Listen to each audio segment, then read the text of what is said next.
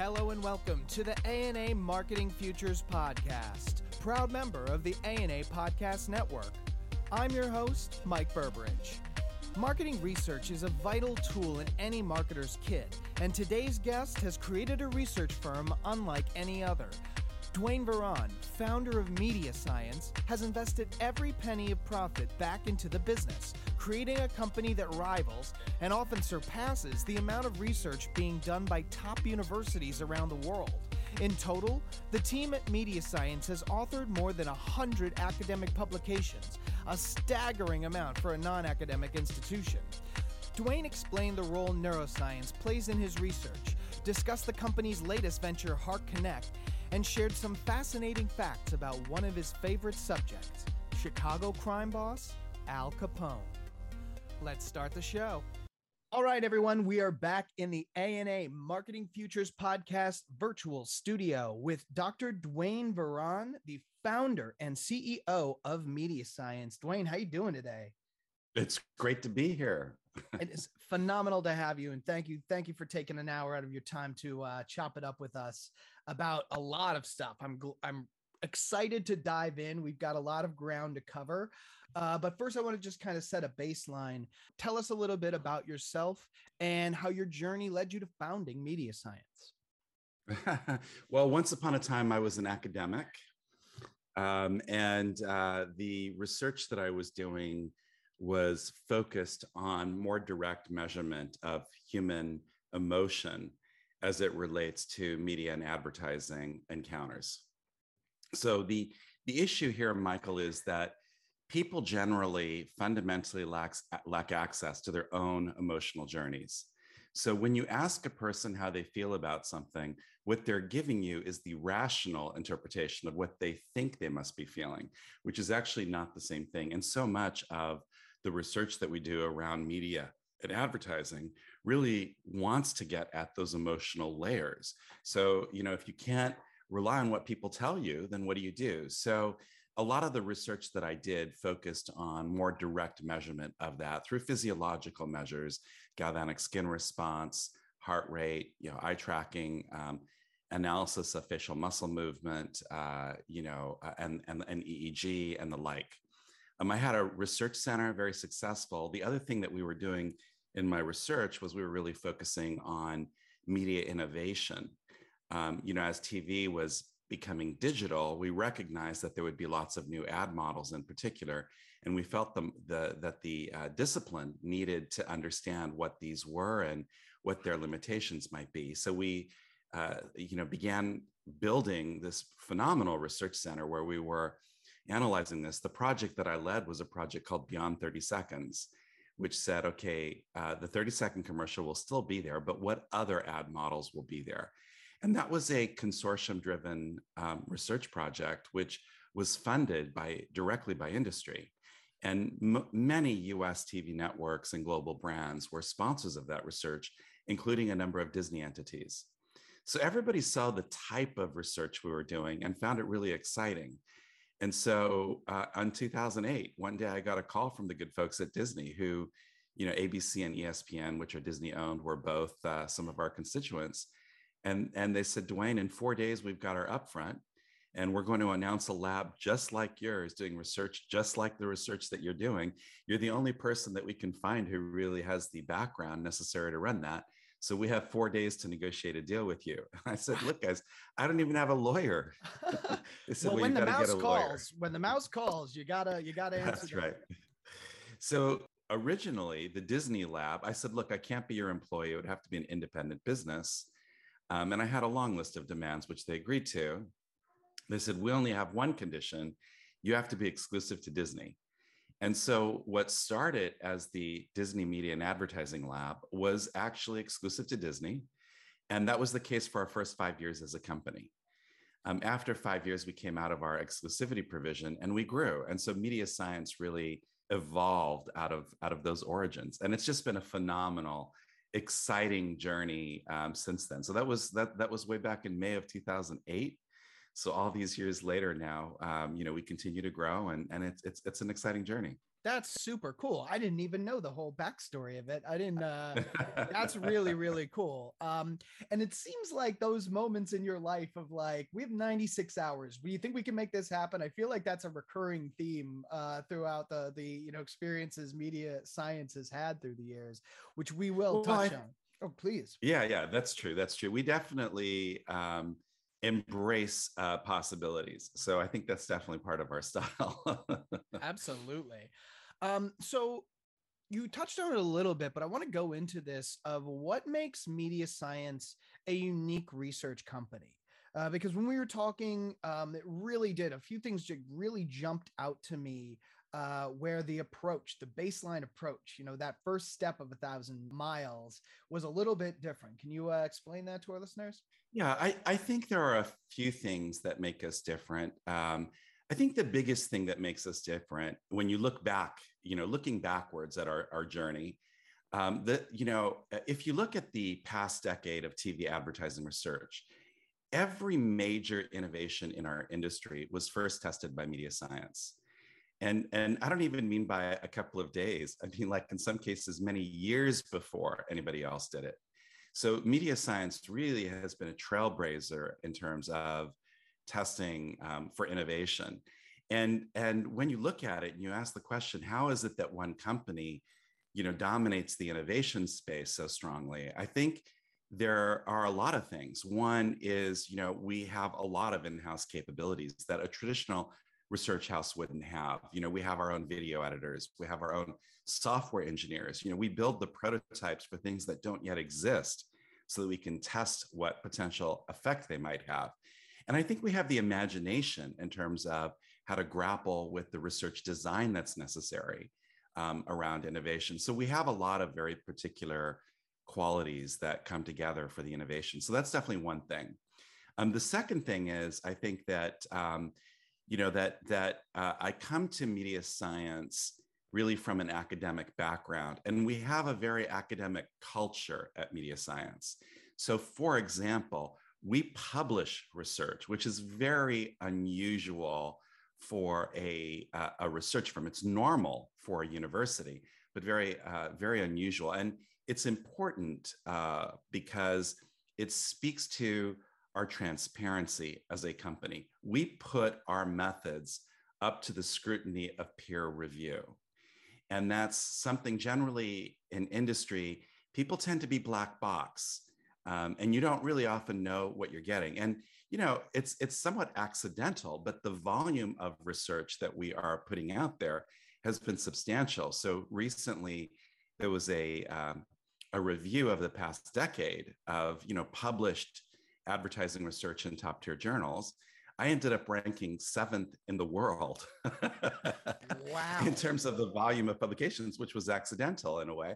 And what was really remarkable is that we discovered that if media science was a university, it would rank 25th in the world. It's beating out, power institutions, like Stanford and UCLA and all these other universities. So that's just, it's not what we do, but just this commitment that we've had to continue. And that just means that there's a certain kind of integrity and credibility around the research that we do, and particularly around the neuro, around bringing neuroscience to the media and marketing equation. I think that's been an area that we've really championed and pioneered. So those are both examples of, I think things that make media science very different.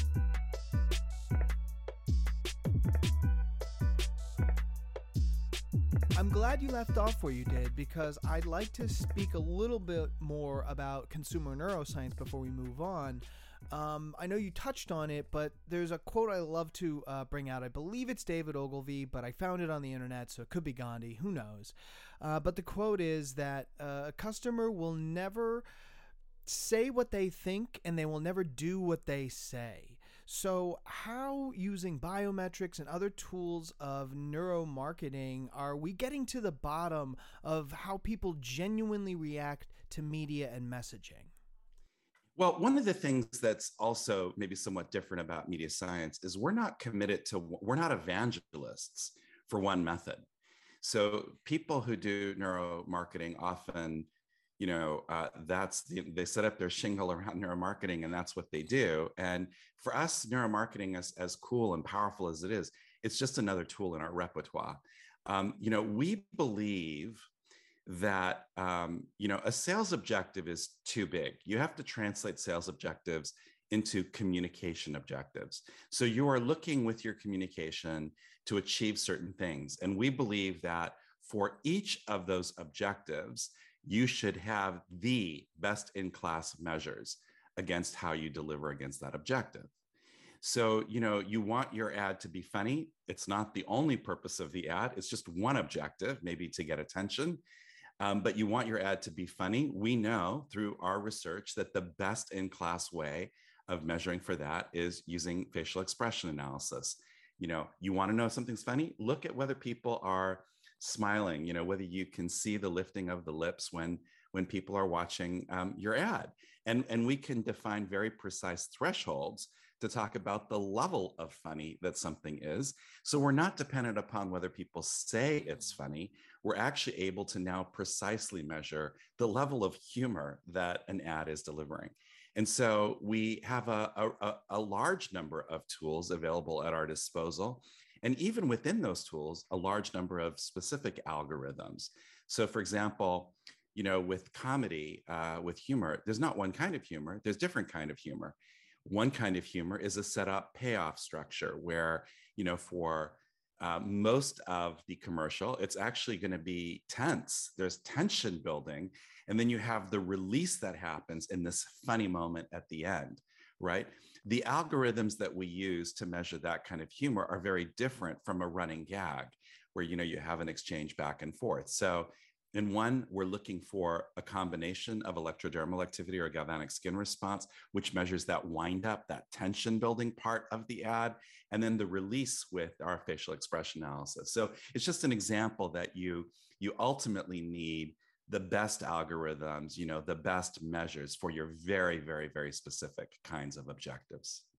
Oh, that's fantastic. And I love that you broke it down, because I think this is beyond a neuroscience neuromarketing issue, but it's like, you can't just say, oh, is this going to drive sales? You know what I mean? We really wish you could, we wish that could just be the answer, but it's about breaking down the journey. And what do you want this specific piece of media to do?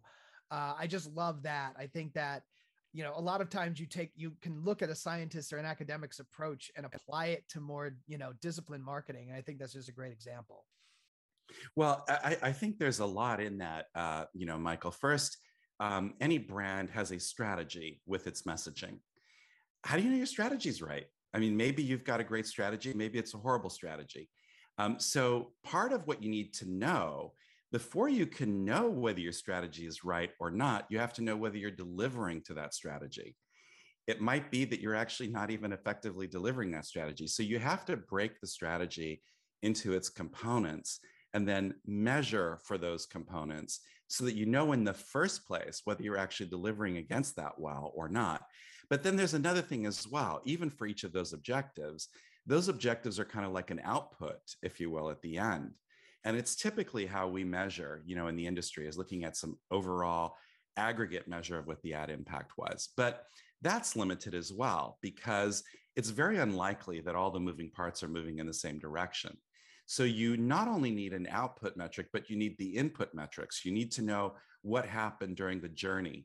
And the problem that we have as an industry is we don't generally have continuous measures of the ad response. We just have an aggregate at the end. The only real kind of like continuous measure we have is dial testing, which of course has its own limitations. So neuro is so much more powerful than say dial testing, because you're getting second by second, I mean, actually millisecond by millisecond data of how the respondent is actually processing the ad.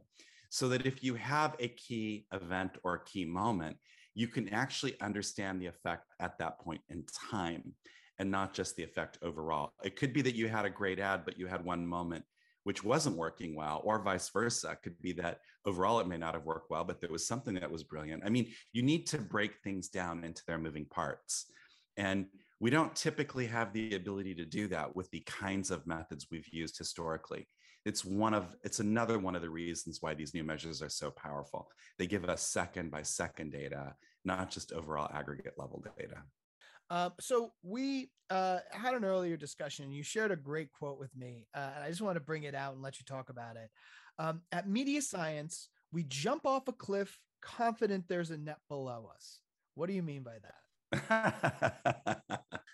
So, you know, this capacity that I was talking about to do innovation research, right? You're constantly dealing with something that hasn't been done before. You don't have comforting, established paths that you can walk down. You know, it's a journey of true discovery. And we have a really good culture at MediaScience in terms of embracing that uncertainty. We're not intimidated by that. We run to embrace it, and we're excited by it because we know we're going to, conquer it. And we know we're going to come out, and we're going to have new capabilities as a result. So when new employees join, there's often a little bit of disorientation because they're like, well, what if it doesn't work? What if we do this and it doesn't work? We're like, oh, look, don't worry about it. It's going to work. And it was actually one of my employees that told me, they said, well, it's like you're just jumping off a cliff. And I'm like, yeah, we're jumping off a cliff confident that there's a net that's going to appear below us.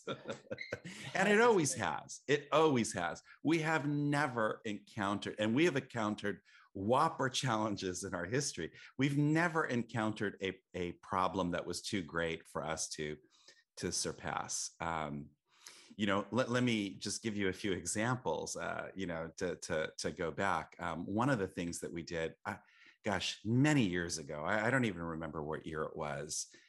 To the best of my knowledge, we were first in the market to do it though.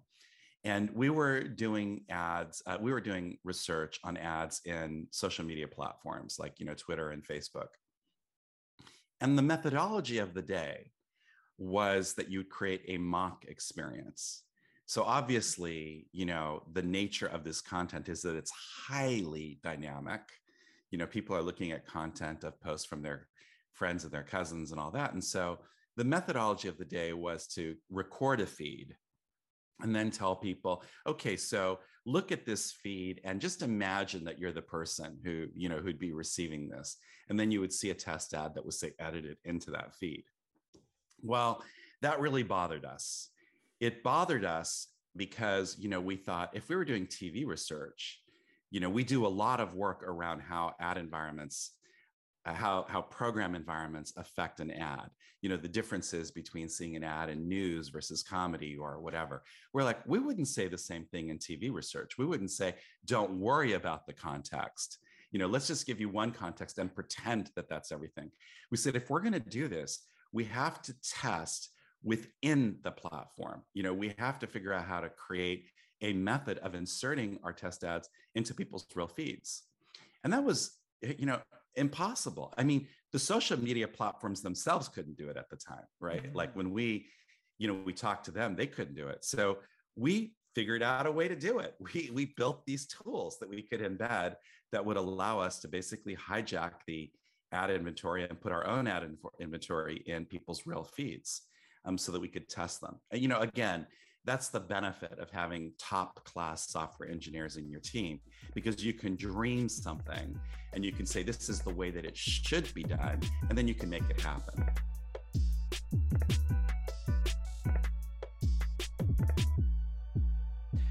Let's talk World Cup for a second, because I need our listeners to hear this story. It's a phenomenal bit of honest to goodness trailblazing under pretty crazy circumstances. I'll just let you take it from there. Sure. So we talked about this in the prep call, Michael. It was another one of those examples of jumping off a cliff and being confident that the net would pop up below you. So the 2010 World Cup, ESPN was, of course, one of our biggest clients, and they needed to understand what 3D would do for them. They were broadcasting, they were going to broadcast the games in 3D. And there was an expectation that if 3D took off, that they might be doing a lot of broadcasting in 3D. And so they needed to understand it. And not just understand it in terms of things like what impact it would have for the program and for the ad. One of the big questions was there a serious health risk associated with 3D? So for example, one of the biggest potential risks is that when you're watching 3D, normally for depth perception, your eyes are converging and diverging to perceive, the distance that an object is situated. So you're using a combination of this kind of like angular triangulation to kind of like figure out where something is, but you're also using some visual cues, like whether an object is bigger or smaller. But what happens with 3D is you can't change the converging and divergence of your eyes, because if you do, the image will go out of focus, the TV will go out of focus. So your body is saying converge or diverge, and you have to fight that instinct. So could that reduce people's real depth perception, for example? That's a risk. And if that's a risk, of course, ESPN doesn't want to be on the end of that class action lawsuit. Or there was the potential for nausea, right? I mean, there could also be, a class action lawsuit because people would say, it's nausea inducing or something like that. So we needed to get to a lot of things and quickly. So the World Cup was coming out, and we had a mission to test during the World Cup to answer all these kinds of questions. There was no literature. The literature was very poor at the time. People didn't have access to 3D TV. So how could you test it? It was probably all coming from 3D TV producers who were like, "This is great. This is great. You're doing great." Yeah. So there was not a lot of academic literature around it yet. Right. So the question was, let's test this. And, so the World Cup was going to be broadcast in 3D, but like a week before the broadcast, the TV still hadn't turned up at your local Best Buy, it was really to the day, and in fact, a week before they even changed the broadcast standard. So it was just all nuts, like a crazy time. Now we have to figure out, first of all, how to get this signal in our building, and what that's going to look like. But also, how do we test for all these things? How do you do eye tracking if you have to do eye tracking for 3D? These are not things that had, off the shelf solutions yet. We would have to invent them. And even the transmission of the signal, we did not want to be dependent on the signal that was being transmitted. So we made a decision to get our own feed direct out of Bristol. So we had our own fiber connection to Bristol, which of course in those days was wildly expensive and very complex. So we literally created our own broadcast studio within MediaScience, taking this feed and retransmitting it throughout our building. But to do that, we had 1 million boxes. And we had all these ESPN engineers who were helping us, build this thing without any 3D TVs yet to test on even, waiting for these 3D TVs to arrive, right? So we built this infrastructure, and just a few days before the first game, they had a test match. And so we got our first chance to kind of like see how our infrastructure would work. And we have all this stuff set up, and we see, oh my God, we've got a problem. We've got audio hum in our signal. What is wrong? We're working with the ESPN engineers, box by box, trying to locate and isolate the sound of the sun. We spent half a day on it until we finally discovered it's the vuvuzela. It was the sound of those little trumpets that all the fans were doing in the South African stadium. But we didn't know about the vuvuzela. Nobody did. What was amazing. Yeah, that's right. What was amazing about the research, though, was in that 1 month of the World Cup, we did over 3,000 hours of testing. We had people come in for watching a full day of games. That was 3 games back to back. We had people come every day and watch for a whole week. We had all kinds of different experiments running. People got a full eye exam before and after the experiment so that we could measure their stereopsis, their depth perception. We didn't want them driving out our driveway and having an accident because they couldn't see the car in front of them. We needed to make sure it was safe as well. So we did all this testing. We found that the health risks were actually, at least for adults who we tested on, that they were not actually an issue, that people didn't lose their stereopsis, it didn't suffer, that there was no nausea. Unlike a 3D movie, the reason nausea wasn't an issue for 3D TV was because you have visual cues in the room that tell you that the world is not moving. So you kind of like counteract that nausea effect. Great research.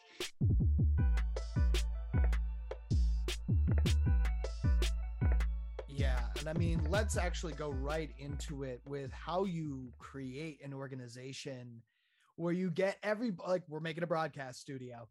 Everybody's like, all right, let's go. How did it become capable of these kind of things? You know, looking back, it's amazing because you look back now, you know, at the journey and you say, well, how did we get here? And what was it that did it?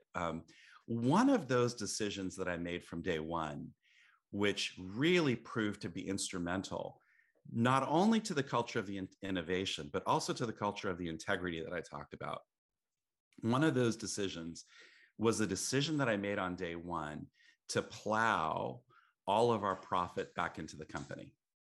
So we have no shareholders. You know, we have we're not in the business of maximizing profit. We're in the business of maximizing discovery. And so from day one, and in fact, for the first decade of MediaScience, I didn't actually take a salary. I had my academic salary, which was a very generous academic salary. I might qualify, but I was happy with my academic salary. And so I didn't even take it. It was only when I retired from academic life in 2015 that, you know, I had to kind of switch in. And even my salary at MediaScience is modest. There are a number of our employees who make more than I do. So it's never been about the money for me. But that has consequences to your culture of innovation, and it has consequences to your culture of integrity. And I didn't realize it at the time. It wasn't the reason I did it. But if you are constantly plowing back what you make into the company, what does that mean? It means that you grow your capacity. So we can hire more software engineers. We can buy more infrastructure. Media sciences labs are the best labs in the world, second to none. Nobody comes close to our labs. And it's because of the level of investment that is made in those labs, because that's part of what motivates us. It's that, you know, if we, you know, we're not, it's not that we are a nonprofit. We're not a nonprofit. We are a for-profit kind of organization. It's just the profits that we make just get plowed back into the organization, which means that we develop better and better capacity, capabilities, tools constantly. So we're constantly getting better. And again, I talked about, it's not just that it contributes to your culture of innovation. It also contributes to your culture of integrity because we're not motivated by profit maximization. It means that we can do things the right way without the pressure of worrying about the consequences to our bottom line. So for example, if we have results that do not tell a favorable story for a normal organization, going back to the client and saying, oh, you know, the results weren't good, you know, that puts a lot of pressure on the organization to try to make the story good. We're in the truth business. We're not in the truth in the business of sugarcoating it. You know, if there's a bad story, we want to tell that story, and we can do that without fear of financial retribution because we're not about maximizing profit. So it's very interesting to see kind of like all the benefits that were associated with that I hadn't actually anticipated all those years ago when we made that decision. But it's been great for the culture of the company. Yeah, I mean, it's a different level of motivation. It's not just like, oh, if I do really well, I might get this bonus. Like that's a one-two, that's transactional. You know, if we nail this, who knows what we're going to be in the position. Like, I think that's incredible. I think being able to see the fruits of your labor as a person, as an organization, that's got to be a hell of a motivator. Well, and a lot of people are truly motivated by that sense of wanting to have an impact on the world. And, you know, you can think of that in small ways, not like just in huge, you know, bringing world peace or something. But, you know, we all like to see the fruits of our work have some effect, some impact. And I think our team really gets a lot of gratification out of feeling like, you know, we make a difference. So we love what we do. We love our journey of discovery. And we love the challenges that make that happen. That's so cool. Well, one of the newest developments that your team came up with, I'll let you tell the story. Tell us a little bit about your latest development, HARK Connect, and how it came to fruition. Yeah, so HARK Connect is a new venture for us. It's a startup within MediaScience. So it's a separate business unit, and it's basically us making software tools available to the market for the qualitative research industry. So for focus groups, for interviews, for UX. A revolutionary product, definitely, you know, the best, the most revolutionary kind of like product in the qual space. So let me tell you a little bit about how that came to be, because it is a reflection of that culture. So, you know, we obviously do these, you know, neurometric measures, and, you know, we do this, we do a lot of work for TV networks. A lot of that, of course, is advertising, but some of it's also program related. So, for example, we test pilots, or we test existing shows and try to figure out how to make them better. You know, so there's program research that we do. The normal methods that we do that with is we have, say, 70 people in our labs who are wired up with these sensors, and we're looking at their second-by-second reaction.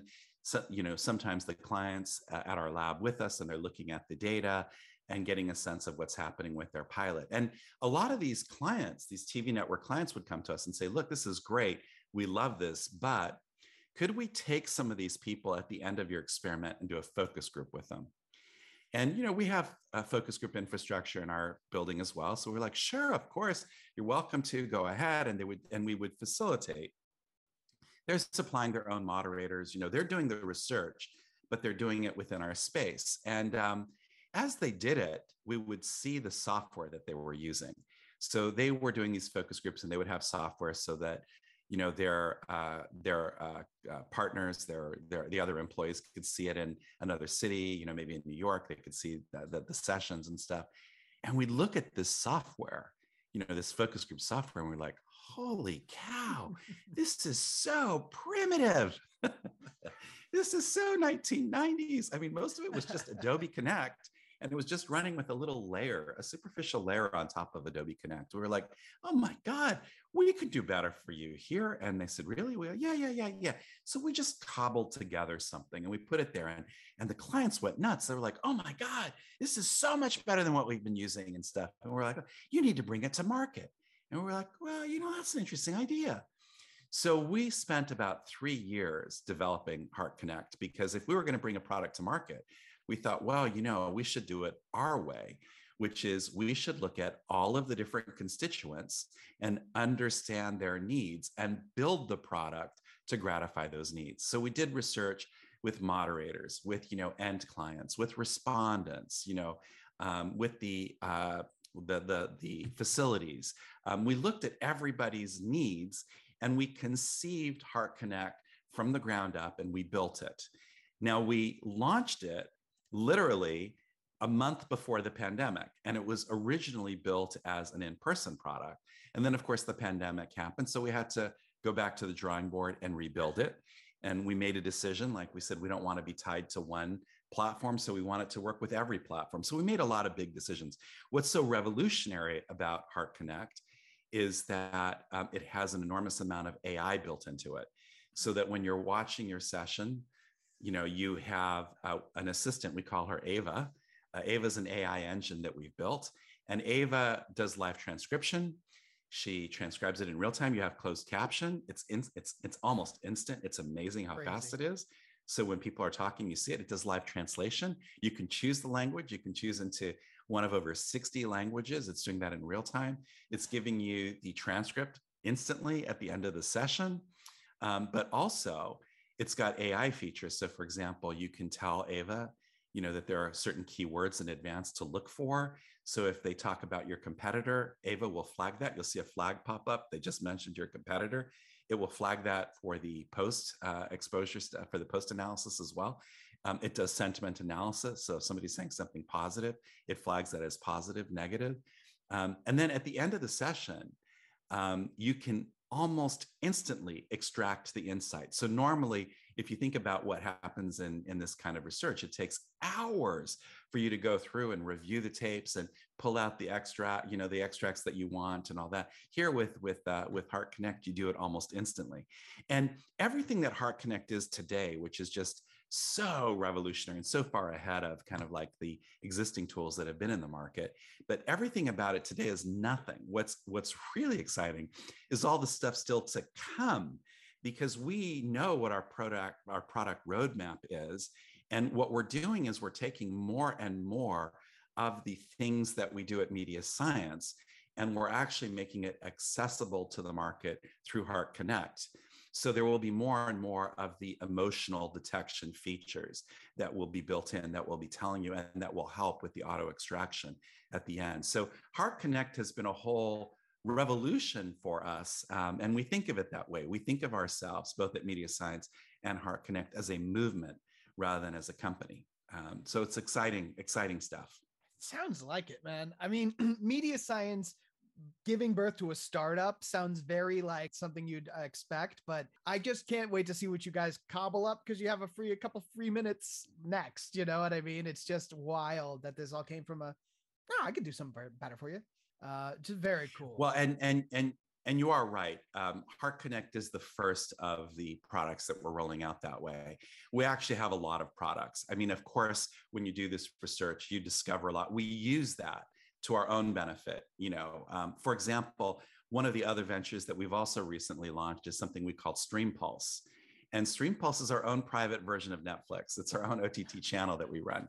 And we do it just for research purposes. But this has been great for clients like, you know, HBO Max, for Hulu. We can create not only their platforms, but competitor platforms as well, so that if they need to see how their product stacks up to a competitor, you know, we have the ability to test that on our platform, which is our own private OTT platform. And there are more and more tools that we'll be rolling out over the years as we continue to kind of like discover things ourselves. So it was a new idea that we had about kind of bringing these things to market, but it's actually been really exciting. And it's been great for the culture of the company as well.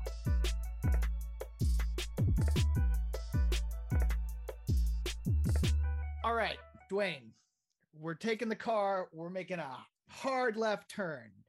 This has been an amazing podcast, and we're talking about neuroscience. We're talking about the path to purchase and like understanding everything. We're throwing that all out the window now. Everybody, I hope you've taken your notes. I hope you've learned this. I hope you've gathered all of the wonderful things that MediaScience and HARK Connect are doing. Because now we got to talk about a fascination you have with a certain Prohibition era Chicago-based gangster and businessman. If you didn't think we were going to be talking about this, sorely mistaken. Let our listeners know what the heck I'm talking about. So recently I purchased Al Capone's house in Chicago. So you are probably making reference. I mean, obviously, you're I hope that's the only Prohibition era Chicago land gangster. It was a remarkable find. When we opened our Chicago lab, I began doing some background research on Chicago. I wanted to know more about, you know, the community that we were coming into. So, there were two things that I fell in love with Chicago. One is Chicago architecture. Mm-hmm. If you know the story, I mean, the modern high rise was born in Chicago. Our lab in Chicago, we own our space in Chicago, and it's historic in its own right. It's the last kind of like of the Chicago school movement, which is, you know, this very particular period of architecture in Chicago. So I love Chicago architecture. And of course, Chicago history is second to none. Oh my! There goodness. Is no city in the world that is more interesting than Chicago in terms of its history. I mean, it's just a fascinating history. There's so many layers that make the history of Chicago just incredible. Starting in the early 19th century with a population of like a few hundred people, you know, by the end of that century becoming the second city in America. Just an incredible story. And of course, you know, the story of Chicago, one of the most exciting chapters in that story is the story of Al Capone. So this opportunity for me to purchase Al Capone's house was this opportunity to bring these two passions together, my love for Chicago history and my love for Chicago architecture. People don't know how much resistance this house has actually had. It's a very controversial house.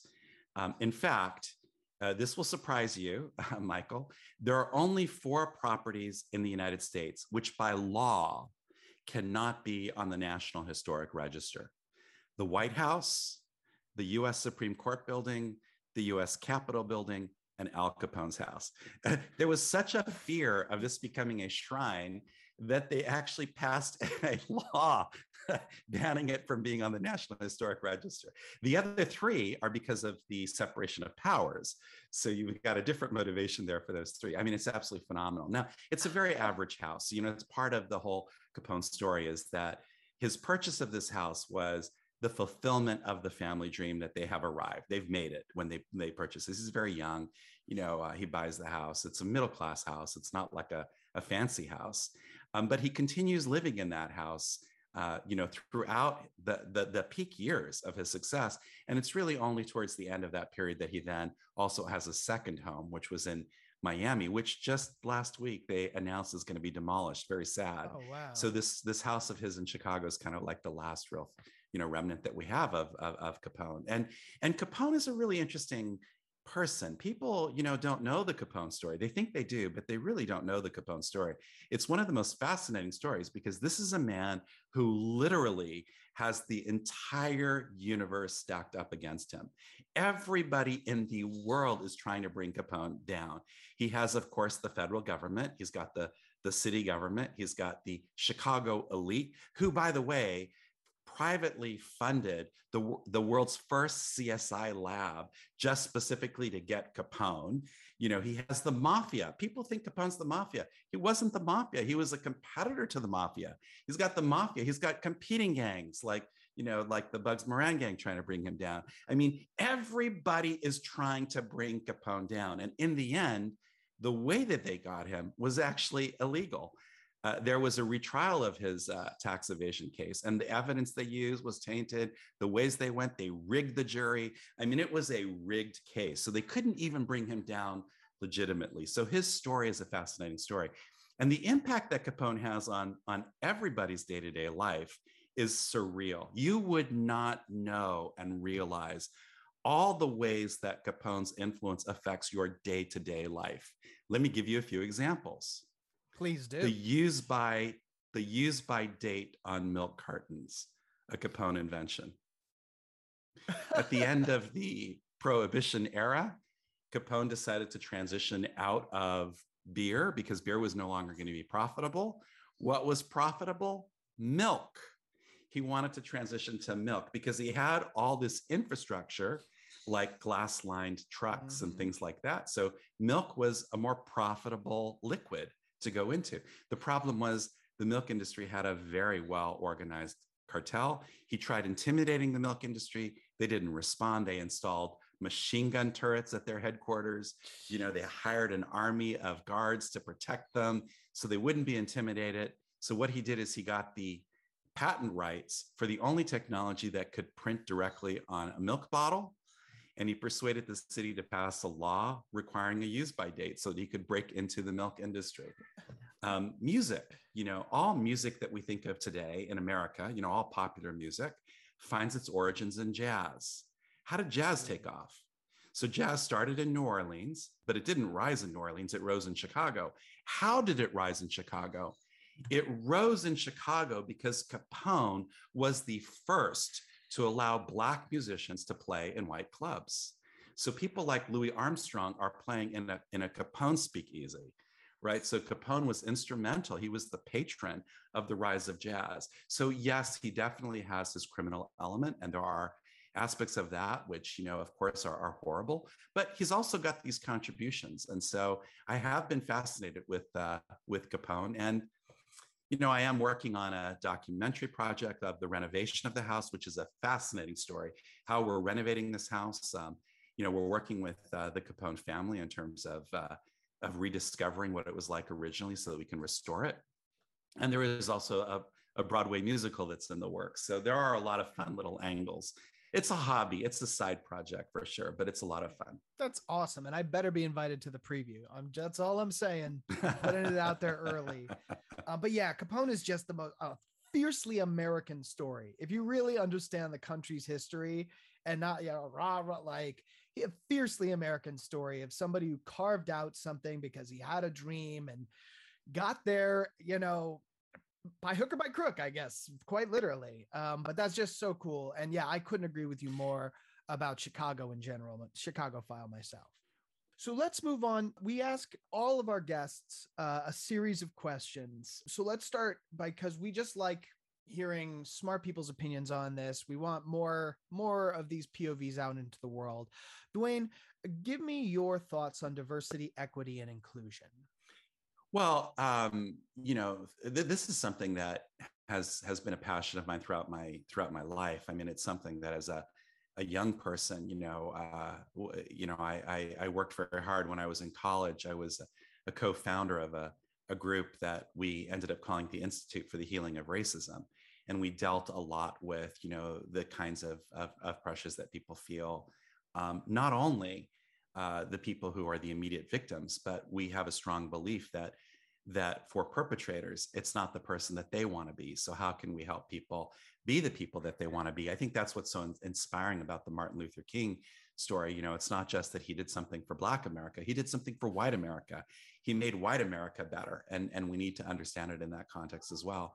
I think that the key and the foundation to understanding diversity is to understand its benefit. If everybody thinks the same, the range of solutions that you have for any problem are going to be much more limited.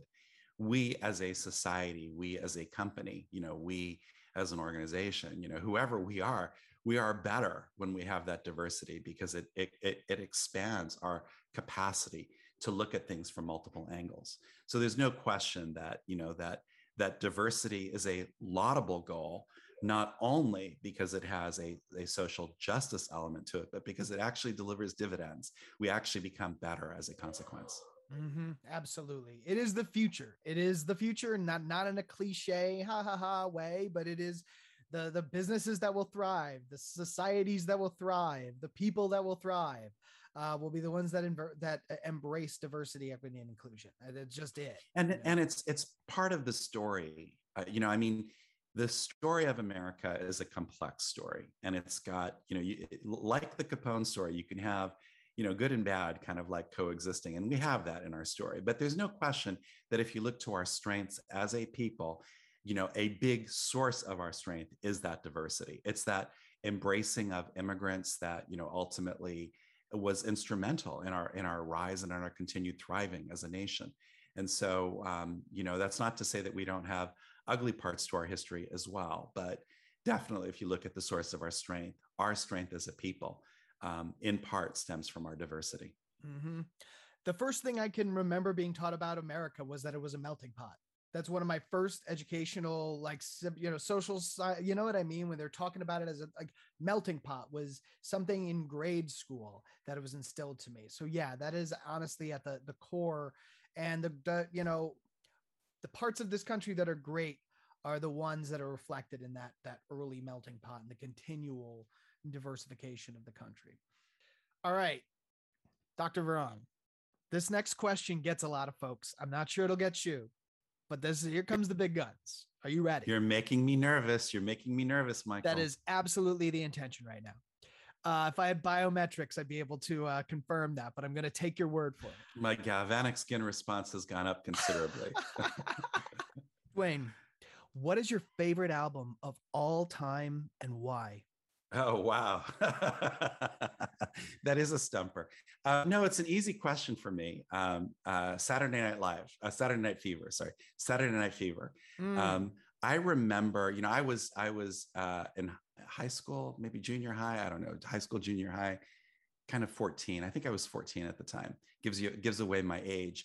And I remember when that album came out, and I don't even know how many times I heard it over and over and over. I mean, it was just revolutionary, and we'd go to parties and we'd listen to those songs over and over. I mean, it was just transformational, kind of like, and just a huge impact. I mean, lots of other songs, if I was in the 60s, I might've said, Sgt. Pepper's Lonely Hearts Club Band, I mean, there are great pieces, but at the end of the day, it kind of like situates in your life and in a key moment in your life. And so in that moment of my coming of age, it was Saturday Night Fever. And so it just had that profound impact for me as I was growing up, if you will. 100%. Yeah. I always get into your favorite thing is not necessarily what you think the best thing in the world of that. That's right. Is. That's right. It was impactful for me. Yeah. 100%. So let's bring this up to the present. Is there something you're listening to now, be it an artist, a song, a podcast, maybe a book you're reading? What's revving your engines these days? Wow. What's revving my engine these days? That's a good question. It's a horrible thing to say, and I'm truly sorry that I'm saying this, But now I'm nervous. It's the music that we're writing for the Capone musical. Sorry about that. I'm a musician. I listen to my own stuff all the time. You have nothing to do. Well, we have this one song. I'm not a music writer. What I've done is I've grappled with the question, how can I write music without knowing how to write music? And the way that I've done it for my music, I can't write music, but I can write mean lyrics, really good lyrics. So what I've done is I've taken existing songs and stripped out the vocals out of the existing songs, so that I just have a music bed. And then I've rewritten the song with lyrics, and then eventually somebody will rewrite the music. So it won't be that it goes with the music there, but this allows me to write the music, with the lyrics kind of like as driving it. And then eventually the music will get rewritten. And there's this one song in particular, obviously I can't go into detail on it, but I listen to that song 1,000 times a day. It's really powerful. It's a great song. It tells a story, a really powerful story, and it just works. It's hypnotic because you're saying it after you're done listening to it. You're saying it. So it's one of those songs that I think is just going to be the rage when it comes out. Well, I cannot wait to hear it, my friend. I cannot wait to hear it.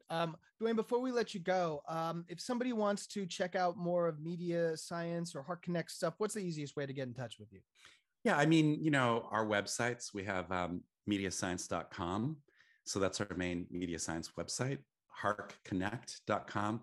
I know these aren't original titles. They work. That's easier to find that way. Anyway, mediascience.com and harkconnect.com. Of course, I'm on LinkedIn as well. That's where I'm most active. That's where, if I'm posting things and stuff, it's usually in LinkedIn. Very cool, very cool. Dr. Duane Varan, thank you so much for stopping by the Marketing Futures podcast. This was tons of fun, Michael. You took me in directions that I would not have thought I would have gone, but it was certainly a fun journey along the way. We hope you enjoyed this episode of the Marketing Futures podcast. Have an idea for a topic or guest for a future episode? Shoot us a note at marketingfutures@ana.net. Be sure to subscribe to the Futures Podcast wherever you listen to podcasts and leave us a review. We'd love to hear from you. And, as always, if you're looking to get smart on the future, point your browsers to ana.net/futures.